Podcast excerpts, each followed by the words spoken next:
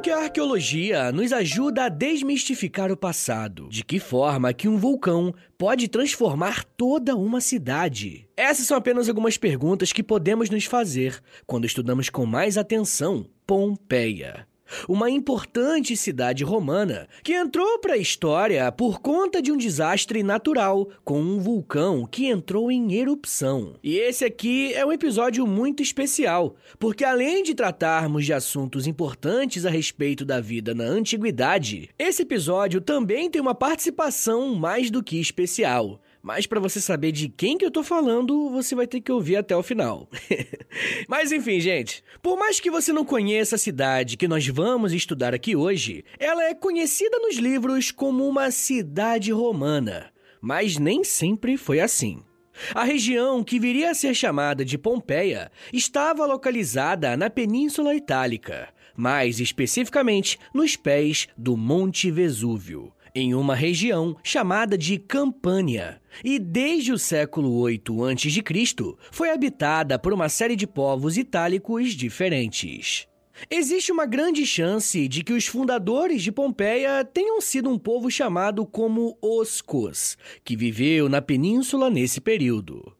Se essa hipótese estiver correta, a origem do nome Pompeia está ligada ao fato dos oscos serem formados por cinco vilas, e no idioma osco, a palavra cinco é pompe. Mas essa não é a única teoria existente, e a origem do nome está ligada a uma característica bastante importante dessa cidade: a sua localização. Pompeia era uma cidade portuária e por isso tinha contato com vários povos, inclusive os gregos, que migraram para a Península Itálica. De acordo com a mitologia grega, Hércules lutou com alguns gigantes em uma paisagem de fogo, e por ter vencido esses gigantes, criou-se uma procissão em homenagem ao Hércules. Na língua grega, essa procissão era chamada de Pumpe, sendo também mais uma possível origem para o nome da cidade.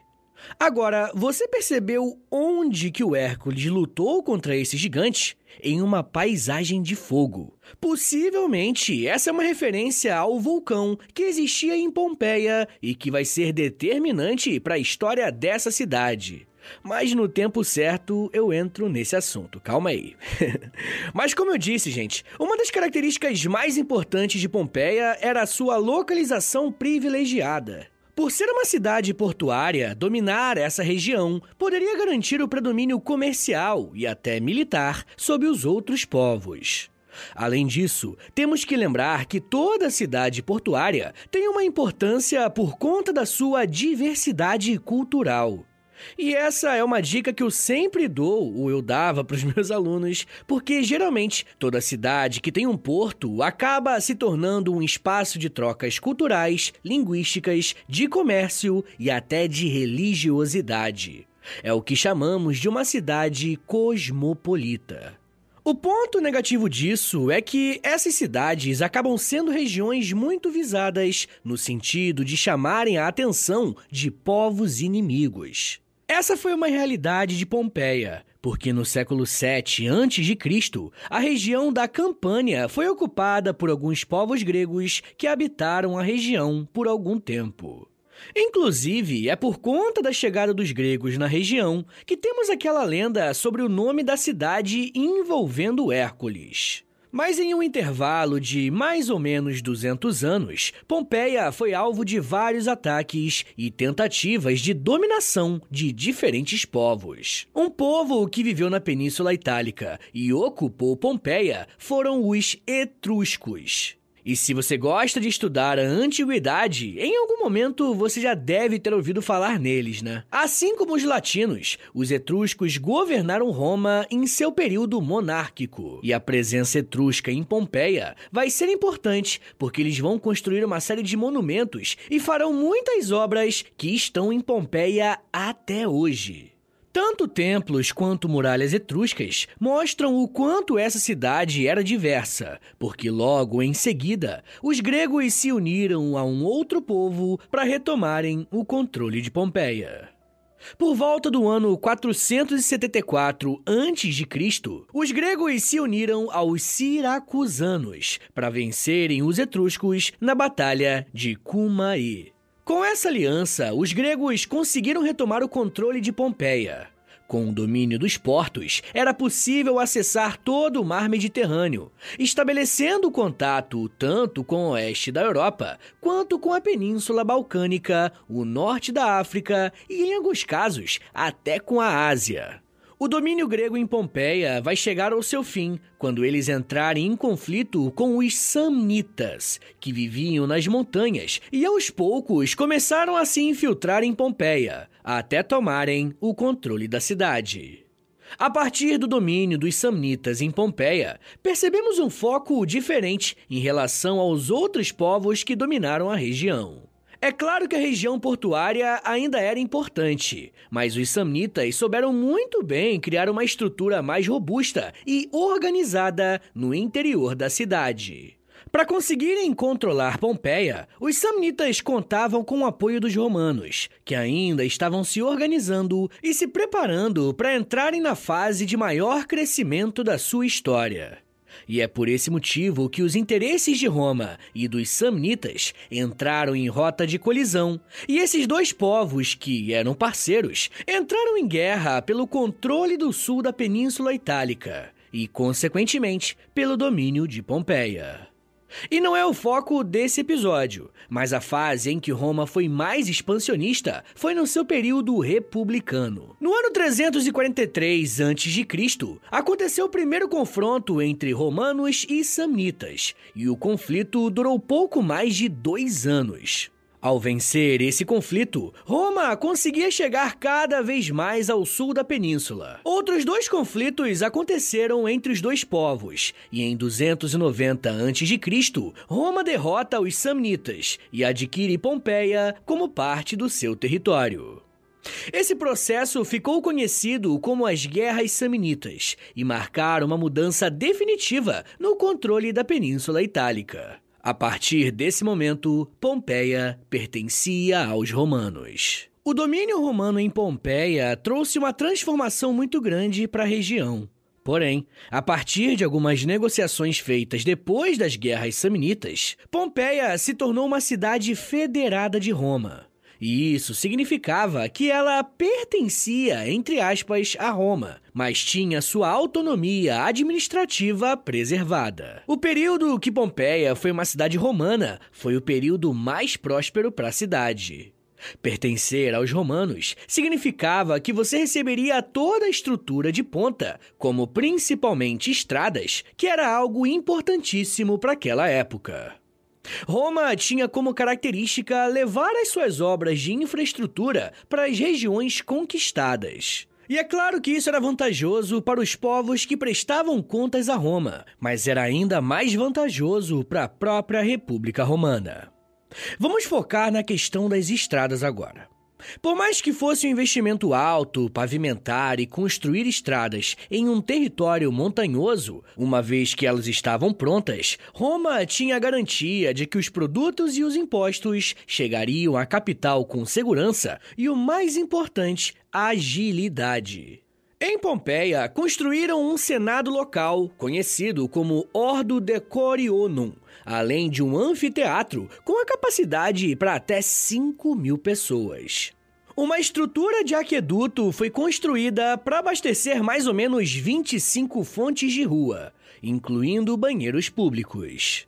O alto investimento em Pompeia valia a pena, porque a cidade gerava um retorno muito grande para Roma. A cidade tinha um dos portos mais importantes da região e boa parte dos produtos comercializados pelos romanos passavam por Pompeia. Em geral, a cidade comercializava mercadorias variadas, podendo conter azeitonas, azeite, vinho, lã, molho de peixe, sal, nozes, figos, amêndoas, cerejas, damascos, cebolas, couves e trigo, além de frutas exóticas que vinham de povos vizinhos. Por conta do trabalho de arqueólogos, que vou explicar daqui a pouquinho, a alimentação em Pompeia era bem diversificada e até mesmo refinada. Hoje nós sabemos que alguns moradores da cidade consumiam carne de vaca, porco, aves, peixes, ostra, crustáceos, caracóis, limões, figos, alfaces, alcachofras, feijões e ervilhas. E é claro que alguns desses itens só estavam disponíveis para uma parcela bem reduzida da cidade, composta por aqueles mais ricos. E falando nos mais ricos, Pompeia tinha uma relação interessante com as camadas mais altas da sociedade romana. Por ser uma cidade portuária, Pompeia vai ser usada algumas vezes como uma base militar para as conquistas romanas no mar Mediterrâneo e como forma de retribuir o serviço de alguns generais e até políticos importantes. Grandes pedaços de terra em Pompeia serão cedidas a essas pessoas para construírem fazendas por ali. Pompeia, gente, era uma espécie de cidade de verão dos mais ricos, tá ligado? Sabe aqueles filmes que mostram uma família rica que tem uma casa no campo, uma na praia e uma na montanha? Pompeia vai ser o lugar das casas de veraneio da elite romana. Eles recebiam terras porque o solo de Pompeia era extremamente fértil. Os principais produtos feitos na cidade eram azeite e vinho, dois itens extremamente valiosos para a época. O que tornava o solo de Pompeia tão atrativo para os produtos agrícolas era a proximidade com o vulcão Vesúvio. E esse aqui não é o Geografia em Meia Hora ou Biologia em Meia Hora, mas o solo vulcânico é muito rico em nutrientes e em minerais que deixam o solo muito mais fértil. Não seria um exagero dizer que o que dava prosperidade e fertilidade à cidade era o vulcão, e ironicamente, o mesmo que iria destruir Pompeia. Existe um grande debate entre os historiadores sobre os moradores de Pompeia saberem ou não que viviam ao lado de um vulcão que poderia entrar em erupção. Por muito tempo, acreditou-se que os moradores de Pompeia não sabiam que eram vizinhos do Vesúvio. Mas nos últimos anos, pesquisas mais recentes têm mostrado que os romanos que viviam em Pompeia sabiam sim que viviam próximos a um vulcão. A questão, gente, é que eles achavam que o vulcão estava extinto, porque ele ficou mais de 300 anos sem nenhuma erupção. Na verdade, o que realmente preocupava a cidade de Pompeia eram os terremotos que aconteciam com uma certa frequência. Em geral, esses terremotos não causavam grandes problemas para a cidade, Porém, entre os anos 62 e 63 depois de Cristo, aconteceu um terremoto que destruiu boa parte de Pompeia. Se liga só no que o historiador Andrew Wallace Hadrill disse sobre esse acontecimento, O terremoto de 63 depois de Cristo causou grandes danos tanto a Pompeia quanto à cidade vizinha Herculano, como podemos ver pelos reparos feitos nos edifícios. Algumas áreas parecem ter sido mais afetadas do que outras. Há casos em que casas inteiras foram demolidas e reduzidas a terras agrícolas. Os andares superiores teriam sido particularmente afetados, e, de fato, alguns prédios têm portas bloqueadas no topo, indicando que os andares superiores foram abandonados. Fecha aspas. Esse relato aqui é bem importante porque mostra pra gente uma questão interessante. O terremoto em questão foi gigantesco e forçou parte da população de Pompeia a mudar os seus hábitos. Aqueles que tinham mais condições migraram para cidades vizinhas, onde podiam continuar com suas plantações, mas mais afastados do epicentro do terremoto. Aqueles que não tinham condições de migrar ou até mesmo não viram necessidade dessa mudança, ficaram em Pompeia e investiram pesado na revitalização e na reconstrução da cidade. Não é incomum vermos alguns historiadores dizendo que após 63 depois de Cristo, Pompeia ficou conhecida como um canteiro de obras, de tantas reformas que estavam sendo feitas por conta da destruição da cidade. E será justamente durante esse período de reformas e na tentativa de voltarem à vida normal que a história de Pompeia será transformada completamente. No ano 79, o vulcão Vesúvio, que estava desacordado há alguns séculos, entrou em atividade. Eu já quero falar mais sobre como que o vulcão destruiu Pompeia. Mas me dá um minutinho aí, tá, gente, que daqui a pouco a gente volta. E eu falo um pouco mais sobre ciência, destruição, arqueologia, fósseis, mistérios e memórias. Segura aí, que é um minutinho só.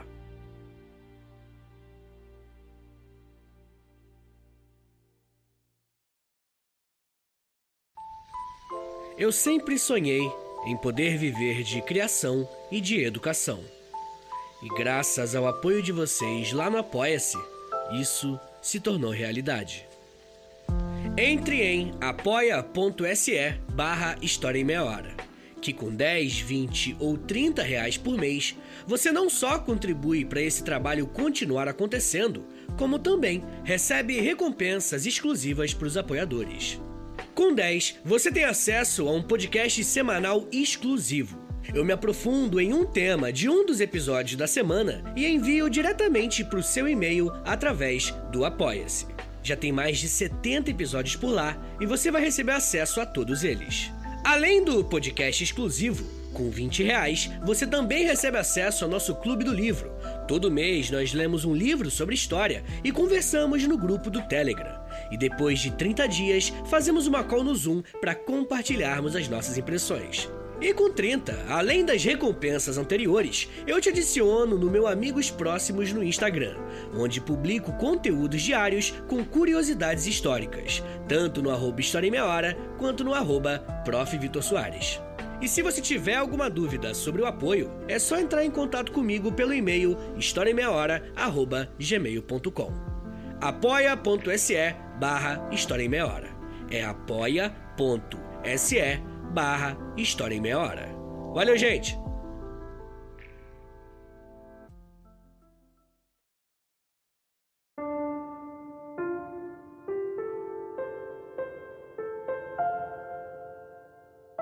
Abre aspas.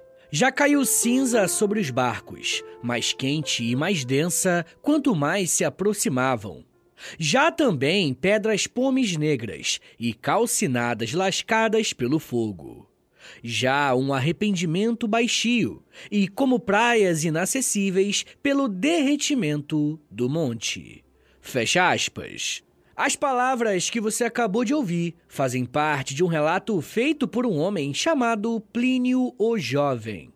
E esse nome é importantíssimo para a história de Pompeia, porque Plínio, o jovem, foi uma testemunha ocular de tudo o que aconteceu com a sua cidade.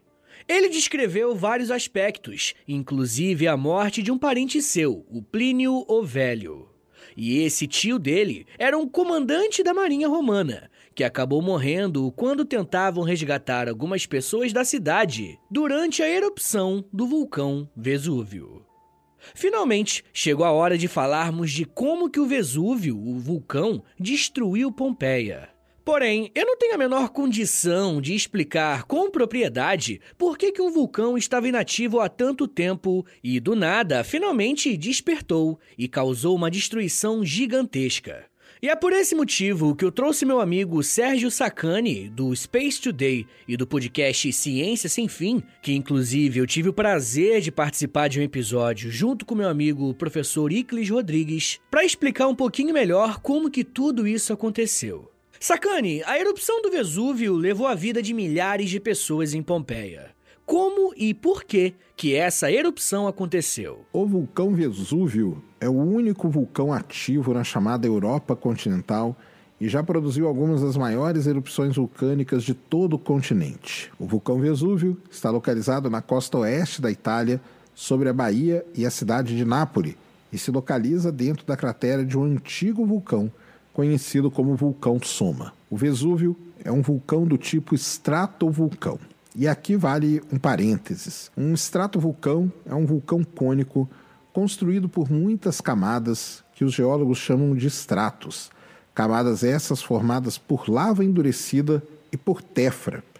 Tefra, para quem não sabe, é a rocha formada pelo material ejetado nas erupções vulcânicas. O Vesúvio se formou como resultado da colisão de duas placas tectônicas, a placa africana e a placa da Eurásia. A placa africana mergulhou embaixo da placa da Eurásia num processo conhecido como subducção. O calor do interior da Terra derreteu parte da placa africana, que é uma placa rica em água. Bem embaixo do vulcão Vesúvio, uma parte da placa africana se desprendeu, e é esse pedaço solto o responsável pelas erupções do Vesúvio. Além disso, o material ejetado na erupção do Vesúvio é bem diferente do material ejetado em outros vulcões italianos, como o Etna e o Stromboli. O cone, que é hoje conhecido como Monte Vesúvio, começou a crescer a sua caldeira no que antes era chamado de Monte Soma, um vulcão que entrou em erupção pela última vez há 17 mil anos. Nos últimos 19 mil anos, o Monte Vesúvio ejetou nas suas erupções aproximadamente 50 quilômetros cúbicos de magma com diferentes composições. Com toda a sua história de erupções, o Vesúvio mudou muito no decorrer dos anos. Atualmente, ele tem uma altura de 1.281 metros, com a sua cratera principal, ou caldeira, como é chamada, tendo cerca de 450 metros de diâmetro e com 300 metros de profundidade. O Vesúvio tem um longo histórico de erupções, mas com certeza a mais famosa de todas é a do ano 79. Essa erupção foi responsável por destruir as cidades de Pompeia e Herculâneo e matar dezenas de milhares de pessoas, além de destruir vilarejos menores próximos ao vulcão. Nessa erupção, o Vesúvio emitiu uma nuvem de tefra e de gases que chegou a uma altura de 33 quilômetros, ejetando rocha derretida para todos os lados e cinza incandescente a uma taxa de 1,5 milhão de toneladas por segundo. Nessa erupção, colunas de gás quente e de cinzas vulcânicas chegaram a atingir a estratosfera da Terra. Como eu falei, bem embaixo do Vesúvio está um pedaço da placa africana que se soltou. E esse pedaço é que vem sendo aos poucos derretido pelo calor do manto terrestre, e essa rocha derretida se acumula numa câmara magmática. Pressão nessa câmara começa a aumentar. Esse magma, ou seja, a rocha derretida, começa a se movimentar.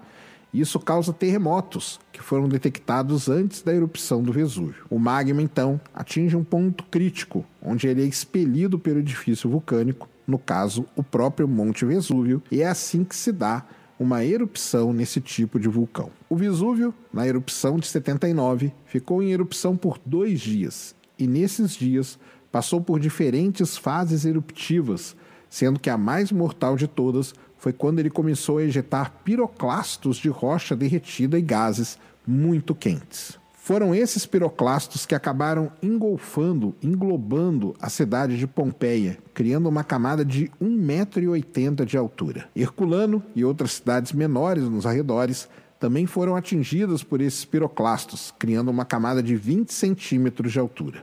A erupção do Vesúvio é considerada freatomagmática, ou seja, é uma explosão impulsionada pela energia do vapor escapando produzido pela água do mar que se infiltra em falhas profundas e interage com magma quente, provocando essa violenta erupção. E foi assim que tudo aconteceu. Então está aí o como e o porquê o Vesúvio entrou em erupção e por que, principalmente, a erupção de 79 foi extremamente violenta por causa dessa infiltração de água do mar pelas falhas e pelas fraturas. Isso faz com que a erupção seja muito explosiva gerando muito, muitos piroclastos e aí acabando com a vida de milhares de pessoas. A última erupção do Vesúvio aconteceu em 1944. Atualmente, com a maior parte dos grandes vulcões do mundo, mesmo que estejam adormecidos, ele é constantemente monitorado, principalmente com relação a sismos que podem acontecer por ali, para que no caso de uma possível explosão, seja possível retirar as pessoas que ocupam as cidades nos arredores do vulcão principalmente a cidade de Nápoles. Isso é uma coisa tradicional atualmente, os grandes vulcões do planeta são todos monitorados.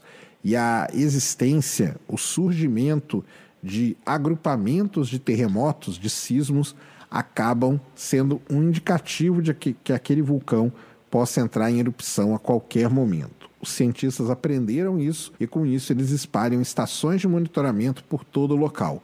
Começou qualquer atividade anômala, dá tempo de você tirar as pessoas e evitar um grande desastre. Então está aí, um pequeno resuminho para vocês sobre o vulcão Vesúvio, sobre suas características geológicas, sobre suas características eruptivas e por que a grande erupção de 79 foi tão desastrosa assim, tão mortal assim, e como tudo isso aconteceu ali naquela região da Itália. Valeu, Serjão, brigadão, você é o cara. E, bem, gente, essa explicação do Sacani é importante, porque nos dá uma dimensão ainda maior do que que foi esse desastre. Mas da mesma forma que existia um entendimento errado de que os moradores de Pompeia não tinham conhecimento da existência do vulcão, existem algumas crenças erradas a respeito do momento da sua erupção, e boa parte dessa noção incorreta está na cultura pop. Existem muitos filmes e séries que representam a erupção como algo que ocorreu do nada e pegou a galera desprevenida. Mas não foi isso que aconteceu. Atualmente, muitos historiadores explicam que questões sociais nos ajudam a explicar o que ocorreu em Pompeia. A erupção do vulcão começou um dia antes da destruição da cidade. E nesse meio tempo, praticamente todos os senhores de terras e pessoas mais abastadas saíram de Pompeia e foram para outras regiões que possuíam propriedades. Logo, a grande parte das pessoas que ficaram em Pompeia pertenciam a dois grupos. O primeiro eram pessoas que não tinham condições de sair da cidade, como idosos e doentes. E o segundo era formado por pessoas que não tinham condições financeiras de saírem de Pompeia.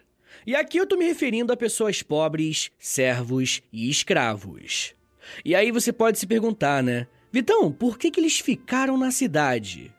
Rapaziada, os donos de terras deixavam alguns funcionários e alguns escravos para evitar que as propriedades fossem saqueadas. Isso mostra para nós que alguns moradores de Pompeia não acreditaram que a erupção do vulcão teria todo esse impacto que, infelizmente, acabou tendo. E é nesse ponto que entra o trabalho e a atuação do Plínio o Jovem. Muita coisa que nós sabemos sobre Pompeia e a sua destruição só sabemos porque ele escreveu. Quando o vulcão entrou em erupção, Plínio tinha apenas 18 anos e estava hospedado na casa do seu tio exatamente no momento da explosão. No primeiro momento, a família de Plínio não achou que a erupção seria algo muito sério, tanto que o jovem escreveu que o seu tio saiu para, abre aspas, tomar sol e colocar as leituras em dia. Fecha aspas. E ele fez isso enquanto a lava saía do Vesúvio. Olha que doideira. As coisas só começaram a parecer mais urgentes quando o céu foi ficando preto por conta das cinzas do vulcão. De acordo com os escritos de Plínio, a partir desse momento ele passa a descrever o seu tio como uma espécie de herói, que, ao entender que se tratava de algo perigoso, tentou tirar o maior número de pessoas da cidade usando barcos. Plínio deixa bem claro que o seu tio foi responsável por acalmar as pessoas em um cenário caótico e de pânico. E é a partir do relato de Plínio o Jovem que descobrimos que o seu tio, o Plínio o Velho, acabou falecendo, infelizmente, na tentativa de resgatar as pessoas. Essa morte muito provavelmente aconteceu por algum tipo de intoxicação ou por asfixia causada pela fumaça. Após essa morte, o relato de Plínio muda completamente e já somos apresentados a um cenário bem mais caótico do que heróico.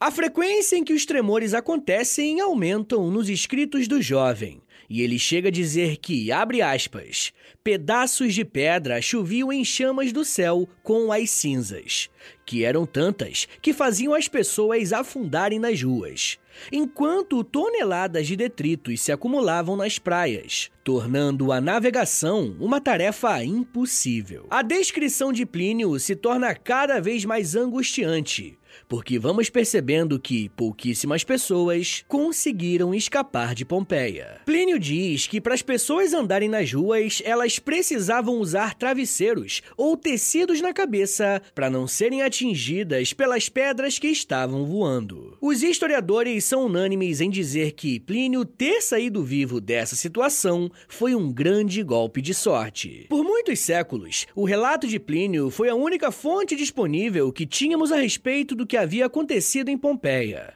Por esse motivo, existem também as críticas a essa fonte. É provável que o Plínio tenha aumentado ou exagerado alguns relatos, principalmente aqueles envolvendo o seu tio. O que o Plínio escreveu foi a única fonte sobre Pompeia, porque quando a lava tomou a cidade, ela ficou encoberta, completamente intacta. Depois da destruição, Pompeia ficou esquecida por mais de 1700 anos, sendo descoberta apenas no século XVIII, quando o rei Carlos III da Espanha queria construir uma casa de passeio naquela região que, afinal, estava sob o seu controle. Os seus funcionários começaram a construir a fundação do castelo, e naquele momento perceberam que tinha uma parada debaixo do solo. Simplesmente toda a cidade antiga de Pompeia. No século XIX, Pompeia se tornou objeto de estudos de um arqueólogo chamado Giuseppe Fiorelli, que ficou responsável pelas escavações e pelas primeiras descobertas. O trabalho dele foi muito importante porque trouxe técnicas de escavação sem a necessidade de destruir muita coisa. Além disso, ele foi o primeiro a encontrar corpos preservados, e ele notou que se tratava de casca de cinzas completamente ocas, porque, obviamente, os corpos já se decompuseram. Uma outra coisa bem importante que o trabalho arqueológico mostrou para nós é o cotidiano de Pompeia. Por estar bem preservado, muitos alimentos ficaram em cima da mesa, algumas oficinas de trabalho, cozinha, posições das mesas e outros elementos do dia a dia daquelas pessoas ficaram intactos. Os pesquisadores encontraram receitas de remédios, pinturas nas paredes e até pichações nos banheiros. Olha que maneiro. Mas existe uma coisa muito curiosa sobre essa descoberta. Quando os estudos foram sendo feitos, descobriram que Pompeia era uma cidade completamente erotizada. Pompeia era uma cidade romana cheia de símbolos eróticos. Os pesquisadores encontraram artes nas paredes contendo posições sexuais, orgias e órgãos sexuais masculinos. Estamos falando de uma cidade em que a sexualidade era presente e parte fundamental daquela sociedade. Para muitas pessoas, a cultura romana muitas vezes é entendida como uma das bases da sociedade ocidental, inclusive como uma espécie de exemplo de moralidade. Só que para construir essa imagem, você precisa dar uma apagada em algumas coisas, inclusive nessa cultura bem aberta ao sexo que existia em Pompeia. Por esse motivo, eu vou falar mais sobre a sexualidade na Roma Antiga com os apoiadores do podcast. Se você quiser ouvir esse episódio e os outros mais de 100 episódios exclusivos que já tem por lá, basta assinar apoia.se barra História em Meia Hora, porque além de receber um monte de conteúdo exclusivo, você também ajuda o meu trabalho a continuar de pé. Bom, por toda essa história que eu descrevi para vocês, Pompeia é uma cidade emblemática e muito importante. Recentemente, ela foi considerada um patrimônio da humanidade e é preservada e monitorada por mais de 25 mil pessoas que ainda moram lá. A última vez que o vulcão entrou em atividade foi em 1944 e até destruiu alguns aviões na Segunda Guerra por conta da fumaça. Mas enfim, rapaziada, vamos fazer agora um resumão sobre Pompeia, para você não esquecer o que, que foi falado aqui nesse episódio. Se formos fazer um resumo sobre Pompeia, estamos falando sobre uma cidade portuária que teve uma importância muito grande na antiguidade. Por ser uma região valiosa no quesito geográfico, ela também se tornou muito disputada. Diversos povos controlaram Pompeia, até que os romanos, ainda em seu período republicano, fizeram de Pompeia uma cidade que pertencia a Roma, mas que tinha sua autonomia. Além da localização privilegiada, o solo de Pompeia era bastante fértil, tendo como a sua principal causa a proximidade com o vulcão Vesúvio. E vai ser justamente esse vulcão que será o responsável tanto pela prosperidade quanto pela destruição da cidade. No ano 79 depois de Cristo, o Vesúvio entrou em erupção. E quando isso aconteceu, algumas pessoas puderam sair da cidade, enquanto outras acabaram ficando e foram condenadas à morte. Tudo o que sabemos do que rolou nessa destruição foi registrado por um homem chamado Plínio o Jovem, que narrou em primeira mão a fuga dos moradores de Pompeia. Foi somente muito tempo depois que a cidade foi redescoberta e transformada em um dos sítios arqueológicos mais importantes do mundo, mostrando que o que pensamos dos povos antigos nem sempre é o que a história de fato diz. E essa mesma lógica pode ser aplicada em vários outros povos da antiguidade, como talvez principalmente dos gregos. Mas isso já é um papo para uma outra meia hora.